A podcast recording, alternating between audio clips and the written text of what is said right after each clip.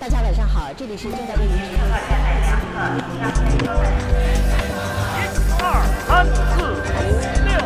播的《Welcome to MERICS Experts, the podcast that provides analysis of current affairs in China. Hello, I'm Ruth Kirchner. The new law on non-governmental organizations that was passed in China in late April has caused quite a bit of anxiety and concern. International N G Os working in and with China, but also many other organizations, wonder what the new law means for their work in the People's Republic. With me to discuss the foreign N G O management law is Shawn Shieh, an expert on civil society, formerly the founder and director of China Development Brief, and now deputy director at China Labor Bulletin, an N G O based in Hong Kong. Shawn, the new N G O law has been described as draconian, a step to impose greater control on civil society. In a nutshell then, what is the law about and what does it mean? First of all, I, I would say that it's perceived as draconian, and, and certainly the language of it does come off that way. But I think we have to uh, be more open-minded about it and take a, a wait-and-see attitude and uh, not to overreact to this law. I like to call it the overseas N G O law because it's not just aimed at foreign N G Os. Uh, it's also aimed at N G Os that are based in Hong Kong, Taiwan, and Macau, uh, which have a different status. They're not foreign. It's a very broad law in the sense that it covers what we think of as N G Os, but that includes many we call non-profit organizations. So conceivably, that could mean many of the private universities in other countries. It also means chambers of commerce, it means business associations, trade associations, associations dealing with cultural exchanges, dealing with uh, recreational and uh, sports types of activities, you know, orchestras, uh, theaters, the National Basketball Association, you know, these are all potentially covered under that law. And uh, what does the law mean for them? How do they have to change maybe their dealings with China or how they operate in China?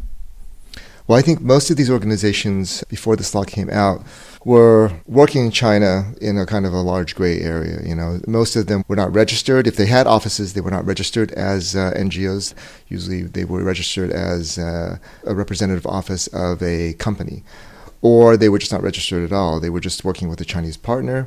Now, this new law, it says that N G Os have only two legal ways to operate in China. So one is they have to register a representative office, that's one way, with the Ministry of Public Security or the provincial level public security office. The second way is if you don't want to register an office, you just want to carry out activities, then you do what's called filing a record. So in Chinese, that's called bei'an. So filing a record means you and your Chinese partner file materials. There are certain required materials that they ask you to, to file with public security. And then I think, you know, the way that the law reads is that once you file those activities, then you can go ahead with those activities. There's nothing in the law that says that you have to get approval from public security. But again, I think we need to wait for clarification.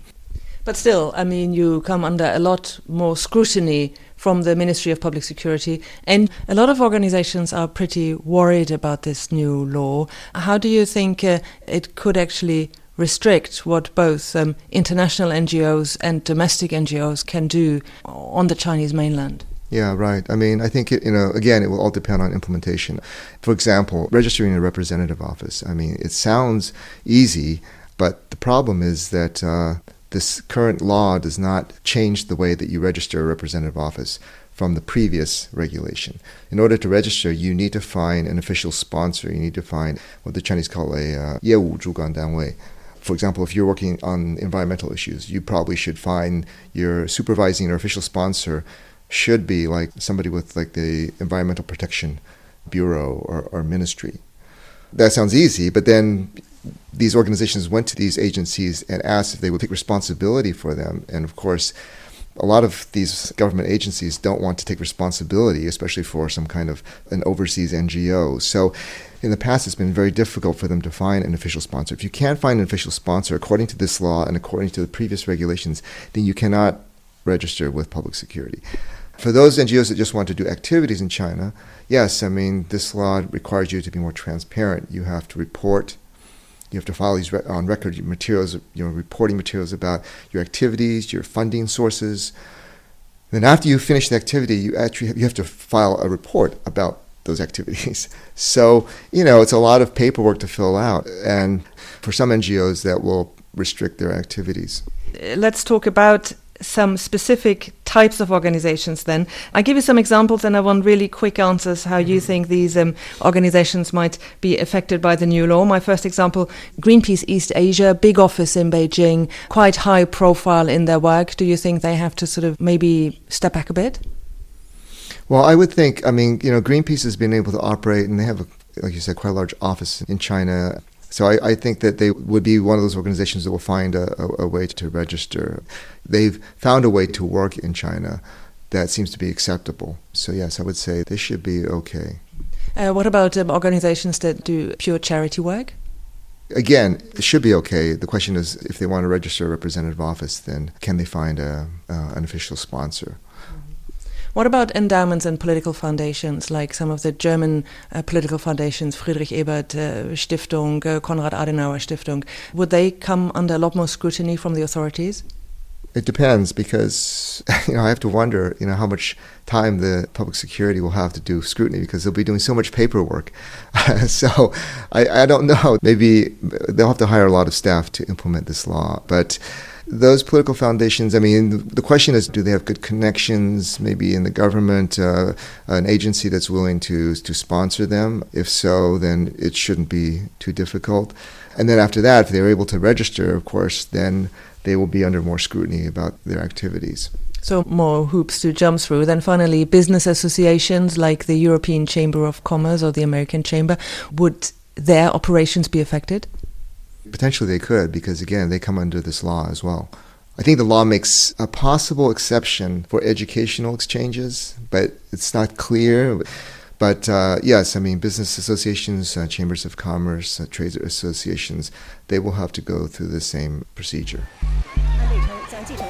This is MERICS Experts. With me is Shawn Shieh, an expert on Chinese civil society and deputy director of the China Labor Bulletin based in Hong Kong. We're discussing the new law on international N G O management. Shawn, I, I read a comment in the magazine Caixin. Let me quote that to you. The law is the equivalent of putting up a wall between overseas N G Os and the Chinese borders. Without a permit, any contact is prohibited. Is that a fair comment? Not quite. I wouldn't say putting up a wall, but um, it does raise the bar. I think, you know, a lot of organizations, they see this law. It's like somebody throwing a, a big rock off the building, and it's going to land with a huge, you know, thud. But I think what we should think about this law, we should see this law as more like a balloon.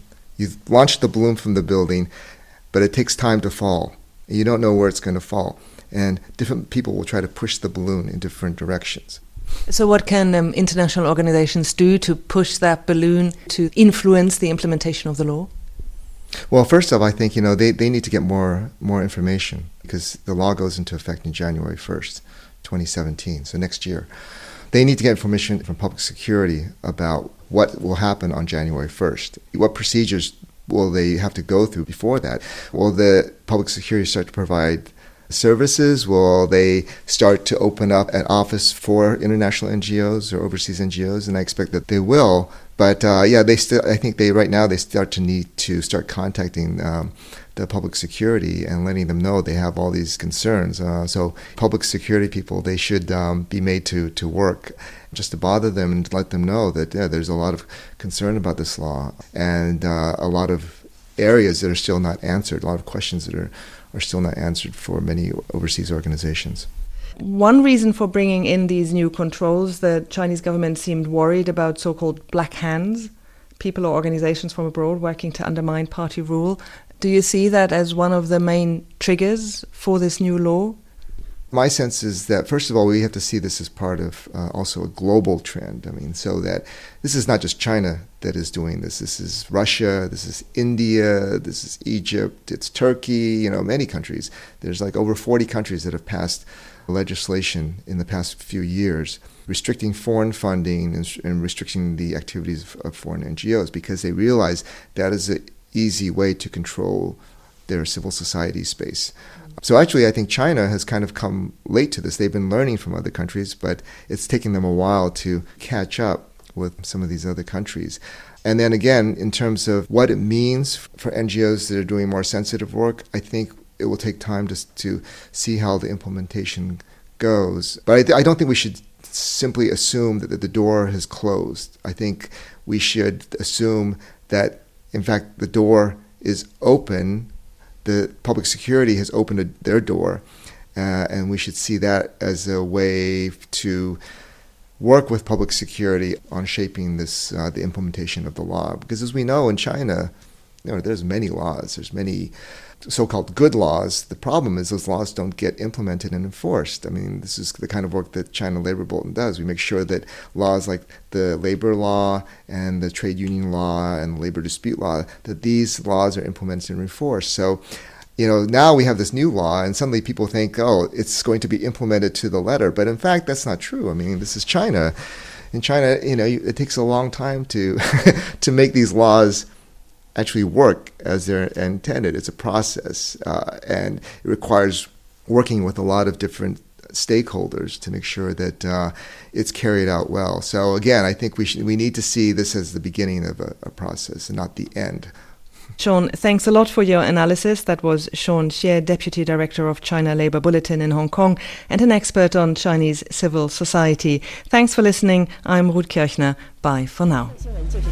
You have been listening to MERICS Experts, the podcast from the Mercator Institute for China Studies in Berlin. If you want to learn more about our work, please visit us at merics dot org.